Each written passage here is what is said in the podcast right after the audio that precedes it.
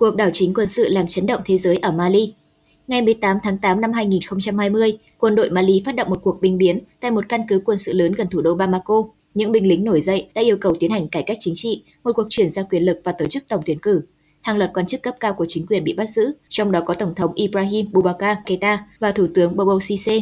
Ngày 19 tháng 8, ông Keita tuyên bố từ chức, giải tán chính phủ và quốc hội. Những người lãnh đạo cuộc đảo chính thành lập Ủy ban Quốc gia Bảo vệ Nhân dân, đứng đầu là Đại tá Assimi Gota, đồng thời ra lệnh đóng cửa biên giới và giới nghiêm toàn quốc. Ngày 27 tháng 8, Tổng thống Keita được trả tự do. Sau nhiều cuộc đàm phán với giới lãnh đạo chính trị và đại diện xã hội dân sự, ngày 12 tháng 9, quân đội Mali đã thông qua một luật cơ bản và lộ trình chuyển tiếp tại quốc gia châu Phi này. Ngày 25 tháng 9, cựu Bộ trưởng Quốc phòng Banadu nhậm chức Tổng thống Mali giai đoạn chuyển tiếp, trong khi đại tá Assimi Gota tuyên thệ Phó Tổng thống. Cuộc đảo chính quân sự làm chấn động thế giới ở Sudan quân đội Sudan hạ bệ và bắt giữ Tổng thống Lâu Năm Omar al-Bashir ngày 11 tháng 4 năm 2019, đưa Hội đồng quân đội chuyển tiếp lên cầm quyền nhiều tháng sau khi các cuộc biểu tình chống chính phủ làm rung chuyển đất nước. Tháng 5 năm 2019, ông Basi, người đã cầm quyền tại Sudan gần 30 năm, bị cáo buộc dính líu tới các vụ sát hại người biểu tình. Cựu lãnh đạo Sudan cũng bị tố gian lận tài chính và hiện đang phải thụ án tù 2 năm tại nhà tù Kobe ở đảo Khartoum. Cuộc đảo chính quân sự làm chấn động thế giới ở Zimbabwe. Ngày 15 tháng 11 năm 2017, quân đội Zimbabwe đã ép Tổng thống Robert Mugabe, vị lãnh đạo có thời gian cầm quyền dài nhất ở châu Phi, phải từ chức sau thời gian quản thúc tại gia. Vụ chính biến này của quân đội Zimbabwe được coi là một nỗ lực nhằm ngăn chặn nguy cơ ông Mugabe chuyển giao cương vị tổng thống cho vợ mình là bà Grace Mugabe. Sau đó, Phó Tổng thống Emerson Mangawa, người được quân đội và lực lượng an ninh ủng hộ, đã lên nắm quyền. Ông Robert Mugabe qua đời vào ngày 6 tháng 9 năm 2019 tại một bệnh viện ở Singapore. Cuộc đảo chính quân sự làm chấn động thế giới ở Burkina Faso. Ngày 16 tháng 9 năm 2015, các thành viên Trung đoàn An ninh Tổng thống RSP, một đơn vị bán quân sự được thành lập dưới thời Tổng thống Blaise Compaoré, đã bắt giữ được các thành viên nội các nước này, trong đó có Tổng thống giai đoạn chuyển tiếp Michael Cavando, Thủ tướng Yakuba Isaac Zida, người từng là Phó tư lệnh RSP, Trước đó, Burkina Faso bất ổn liên miên sau khi một chính phủ tạm quyền được thành lập như là hệ quả của làn sóng nổi dậy năm 2014 nhằm lật đổ tổng thống khi đó, ông Combe. Bản thân Combe cũng lên cầm quyền trong cuộc đảo chính năm 1987. Các chính khách bị bắt vào tháng 9 năm 2015, sau đó được trả tự do, trong khi những người chỉ huy cuộc đảo chính và các binh sĩ trung thành đã ký một thỏa thuận nhằm ngăn chặn bạo lực leo thang tại thủ đô Ouagadougou. Cuộc đảo chính quân sự làm chấn động thế giới ở Thái Lan Thái Lan giữa năm 2014 chìm trong bất ổn khi làn sóng biểu tình của phe đối lập diễn ra trên quy mô lớn, kéo theo nhiều vụ đụng độ đường phố giữa phe ủng hộ và phe phản đối gia tộc chính trị nổi tiếng Sinawacha. Tháng 5 năm 2014, quân đội Thái Lan tiến hành một cuộc đảo chính với khẩu hiệu hòa giải dân tộc. Cuộc đảo chính quân sự đã hạ bệ thủ tướng Yinak Sanawacha và tước bỏ quyền lực của ông Thaksin Sinawacha, anh trai bà Yinak. Tư lệnh lục quân Thái Lan tướng Prayut Chanocha là người lãnh đạo cuộc đảo chính và sau đó đảm đương cương vị Chủ tịch Hội đồng Quốc gia vì Hòa bình và Trật tự, một chính quyền quân sự ở nước này. Tháng 12 năm 2018, chính quyền quân sự tại Thái Lan đã nới lỏng một số hạn chế đối với vụ tập trung nơi công cộng và các hoạt động chính trị. Theo đó, các đảng chính trị tại nước này có thể mở chiến dịch vận động bầu cử. Ngày 24 tháng 3 năm 2019, Thái Lan tổ chức bầu cử quốc hội, từng bước đưa đất nước ổn định trở lại.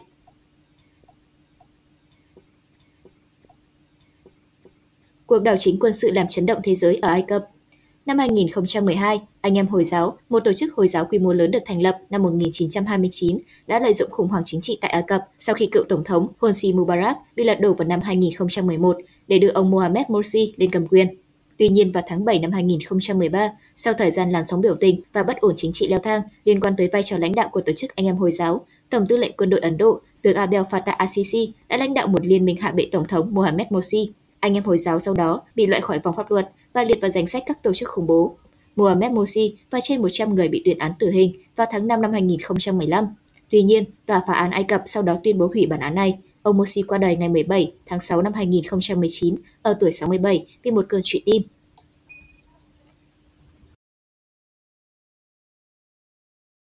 Cuộc đảo chính quân sự làm chấn động thế giới ở Cộng hòa Trung Phi Ngày 24 tháng 3 năm 2013, Cộng hòa Trung Phi rơi vào khủng hoảng chính trị khi lực lượng Seleka có chủ yếu là người Hồi giáo lật đổ Tổng thống Francisco Bozi, một người Cô đốc giáo. Lãnh đạo cuộc đảo chính là Michael Jotodia, tư phong làm Tổng thống, trong khi ông Bozet buộc phải chạy sang Cameroon. Các nhà lãnh đạo châu Phi lên án cuộc đảo chính và không công nhận chính quyền của Tổng thống Jotodia. Cộng hòa Trung Phi từ đó chứng kiến xung đột leo thang với hàng loạt vụ đụng độ giữa các tay súng Hồi giáo và cơ đốc giáo. Tháng 2 năm 2016, Cộng hòa Trung Phi tổ chức bầu cử và Tổng Faustin Archen Touadera lên cầm quyền với cam kết giải giáp vũ trang các nhóm sắc tộc và mang lại hòa bình cho đất nước. Tuy nhiên bạo lực tới nay vẫn tiếp diễn.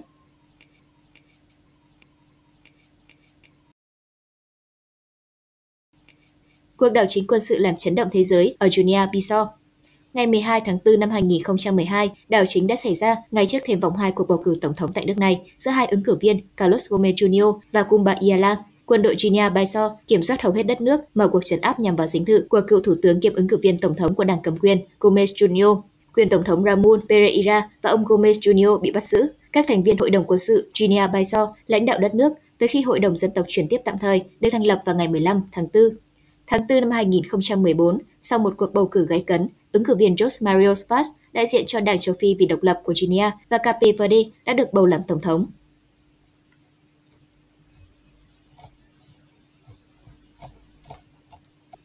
Cuộc đảo chính quân sự làm chấn động thế giới ở Myanmar Cuộc đảo chính Myanmar năm 2021 bắt đầu vào dạng sáng ngày 1 tháng 2 năm 2021 khi các thành viên đảng cầm quyền được bầu lên một cách dân chủ do dân cử, tức Đảng Liên minh Quốc gia vì Dân chủ, bị Tamada, quân đội Myanmar phế truất và trao lại quyền lực cho chính quyền quân Việt, chính quyền có quân đội cai trị.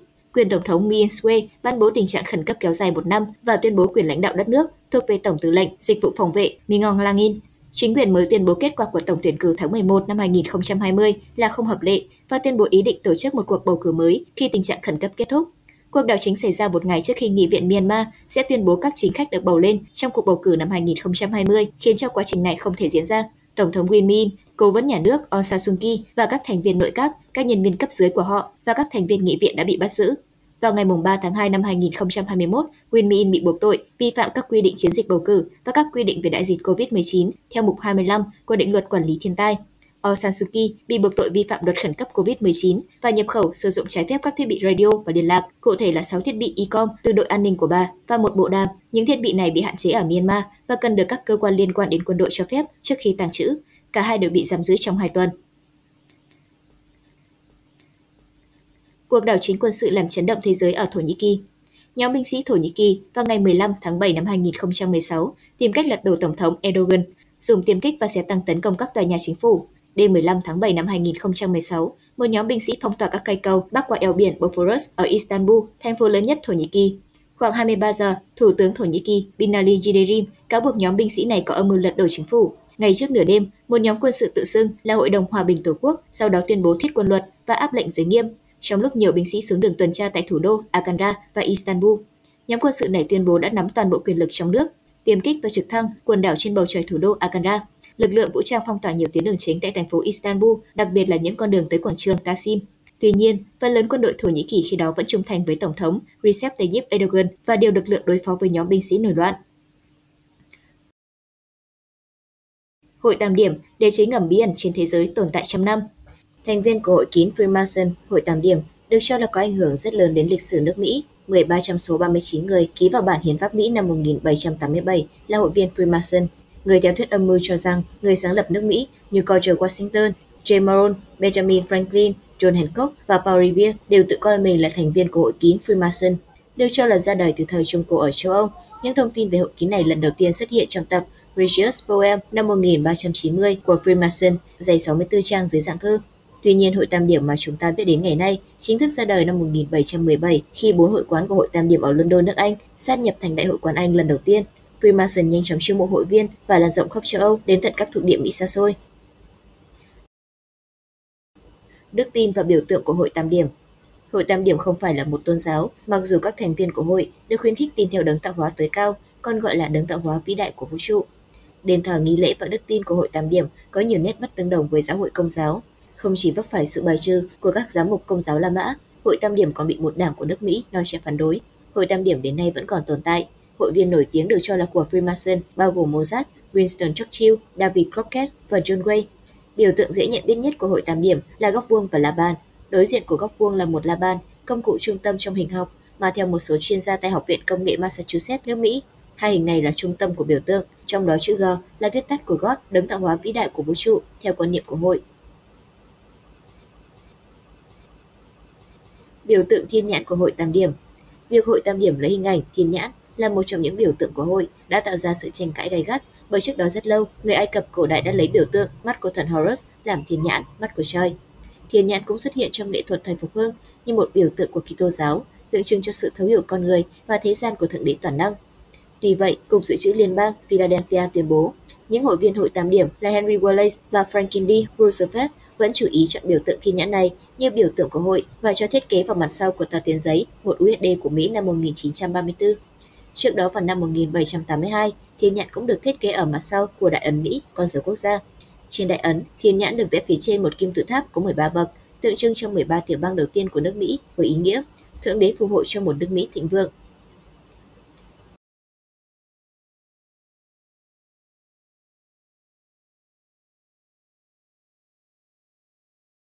Hiệp sĩ dòng đen The Night Temples Hiệp sĩ dòng đen vừa là thầy tu vừa là hiệp sĩ, còn có tên gọi hiệp sĩ đền thánh hay các chiến hữu nghèo của chúa Kitô và đền Solomon là những chiến binh xuất chúng mang trên mình sứ mệnh bảo vệ những người hành hương Kitô giáo đến thánh địa Jerusalem ở Trung Đông trong các cuộc thập tự chinh.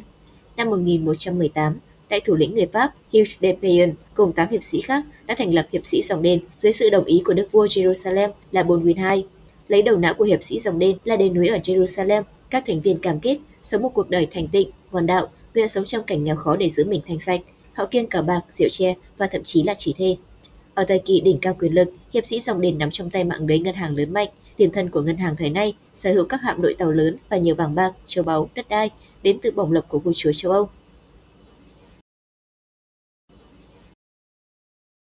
Bi kịch kết thúc hai thế kỷ của hiệp sĩ dòng đen khi các cuộc thập tự chinh kết thúc sau sự sụp đổ của thành Acre, hiệp sĩ dòng đền phải rút về Paris, nơi củng cố lại lực lượng.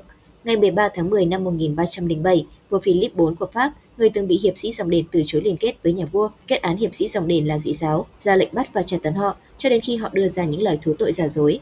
Vào năm 1309, dưới sự chứng kiến của người dân thành Paris, rất nhiều hiệp sĩ đã bị thiếu sống.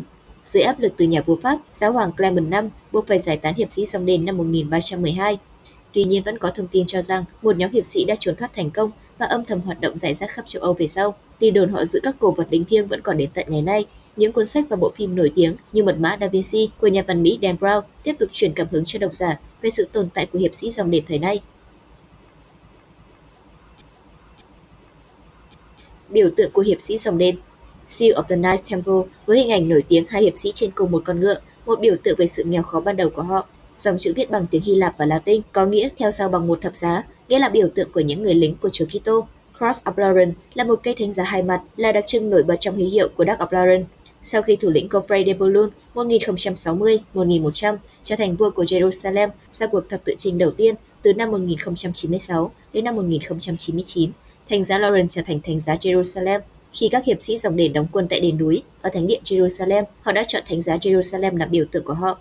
Trong Thế chiến thứ hai, thánh giá Lauren là biểu tượng của cuộc kháng chiến chống Pháp của Đức Quốc xã. Một số nhà quan sát đã tuyên bố phát hiện thánh giá Lauren trong logo của các công ty Mỹ, Exxon và Nabisco. Thậm chí biểu tượng này còn được đóng dấu trên bánh quy Oreo. Hội khai sáng Illuminati Hội khai sáng là tập hợp những người theo thuyết vô thần, tự gọi mình là các tín đồ của sự hoàn hảo. Tên Illuminati này được đặt theo tiếng Latin với ý nghĩa là giác ngộ, khai sáng. Tổ chức do thầy dòng Adam Weishaupt lập nên vào ngày 1 tháng 5 năm 1776 tại Bavaria.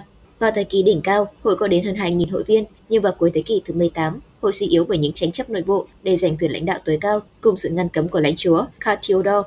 Với luật cấm năm 1784, Illuminati đã bị giải thể.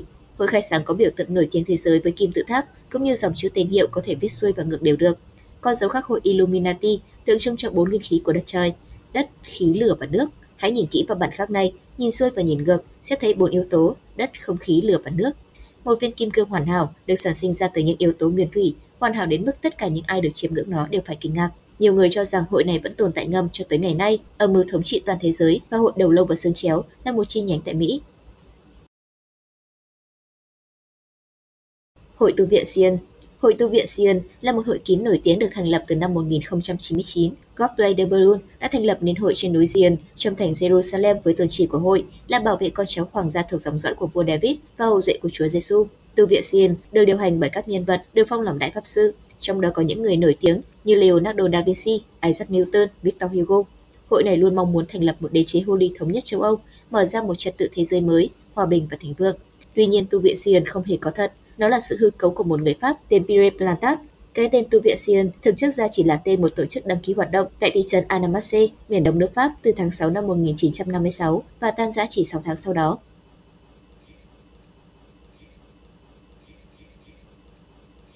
bí ẩn nhà đầu lâu xương chéo, New Haven, Connecticut, nước Mỹ.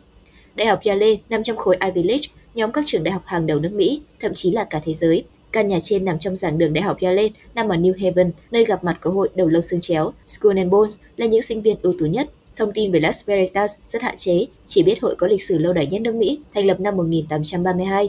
Hội viên Skull and Bones đều có vai vế trong xã hội, từ doanh nhân sở hữu các công ty lớn, quan chức nhà nước, thẩm phán tòa án tối cao cho tới tổng thống Mỹ. Tin đồn cho rằng Skull and Bones điều khiển cả CIA là một nhánh của Illuminati và có vai trò quan trọng trong việc lập lại trật tự thế giới mới. Không rõ điều gì xảy ra bên trong tòa nhà Skull and Bones. Theo lời nhiều người, trong đó giữ các tư liệu mật, ghi chép nghi lễ, xương sọ thủ lĩnh giả đỏ Jeromino hay Tổng thống Martin Van Buren. Có thật hội kín Illuminati kiểm soát toàn bộ thế giới. Nếu tin vào thuyết âm mưu, thế giới ngày nay do một tổ chức bí mật gọi là Illuminati thống trị, chứ không phải bất cứ chính phủ nào, triết gia đường đại người Anh Julian Bargini không cho đây là một ý điên rồ. Từ độ bình minh của kỷ nguyên Internet, không gian mạng đã tràn ngập vô vàn thông tin về Illuminati, một tổ chức bí ẩn mà những người theo thuyết âm mưu tin là nuôi tham vọng tạo dựng nên trật tự thế giới mới hay một chính phủ thế giới toàn trị. Trong số các nhân vật bị gà đất thành viên của hội kín Illuminati có lãnh đạo chính trị, tôn giáo, diễn viên điện ảnh, ngôi sao nhạc pop. Các danh ca như Beyoncé, Katy Perry, Madonna khá thích thú với điều này và họ chưa từng phủ nhận tin đồn. Dù nghe khó tin, thuyết Illuminati có không ít tín đồ trưởng thành, đặc biệt là ở Hợp chủng quốc Hoa Kỳ. Khảo sát của báo Business Insider phát hiện có đến 15% cử tri Mỹ, tương đương 30 triệu người nếu lấy số liệu cuộc bầu cử tổng thống năm 2016, tin rằng Illuminati tồn tại.